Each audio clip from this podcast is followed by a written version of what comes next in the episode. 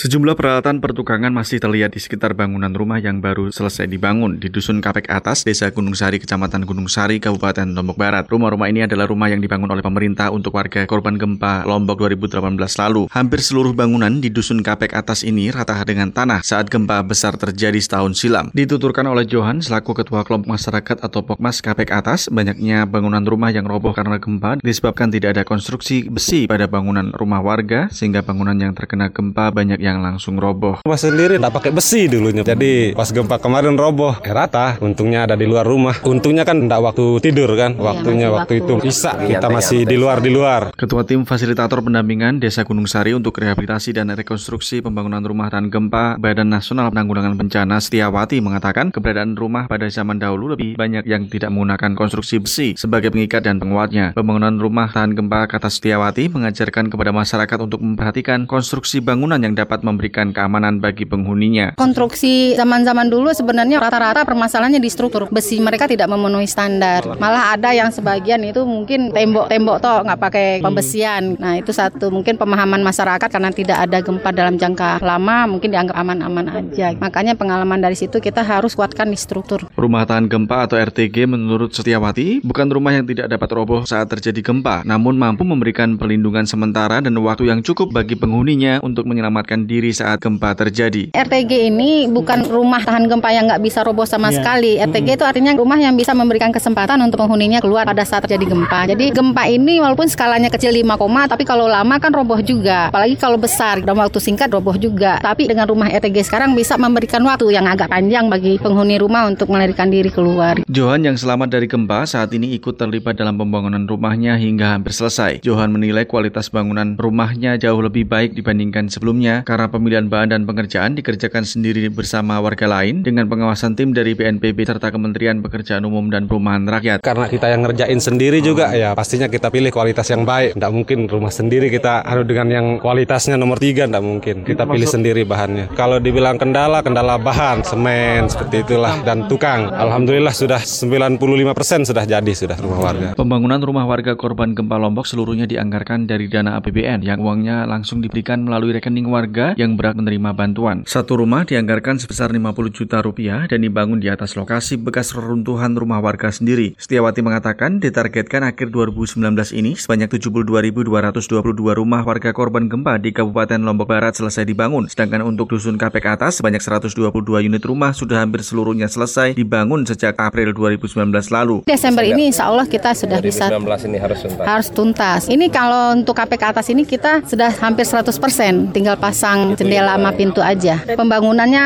dari bulan April, jadi kita dalam waktu enam bulan membangun ini. Yang kalau untuk kita di Kapek Atas ini seratus dua puluh dua unit, untuk Lombok Barat tujuh puluh dua ribu. Kepala Biro Humas dan Protokol Pemerintah Provinsi Nusa Tenggara Barat Najamuddin Amy mengatakan pemerintah terus melakukan upaya untuk segera menyelesaikan pembangunan rumah warga korban gempa dengan prioritas rumah rusak berat dan rusak sedang. Penanganan pasca gempa di Nusa Tenggara Barat ini, kata Najamuddin Amy, diakui oleh B N P B merupakan penanganan pasca gempa yang terbaik di Indonesia. B N P B itu memberikan apresiasi dan asesmen yang baik, bahkan dikatakan oleh B N P B ini menjadi penanganan pasca gempa yang terbaik di seluruh Indonesia, ya di Provinsi Nusa Tenggara Barat ini. Karena progres kita itu betul-betul bisa dirasakan oleh masyarakat, kemudian dari pemantauan pusat juga dengan apa yang diberikan, kemudian kita kelola dengan sebaik-baik. Warga Dusun Kapek Atas, Johan, berharap pemerintah masih memberikan bantuan pemulihan pasca gempa dengan membangunkan rumah warga yang rusak namun belum masuk dalam kuota yang ditetapkan sebelumnya. Mudah-mudahan ya, karena kita juga sudah mengusulkan dari warga ya ada yang belum dapat, mudah-mudahan bisa diterima nanti ya, ada gelombang keduanya ya.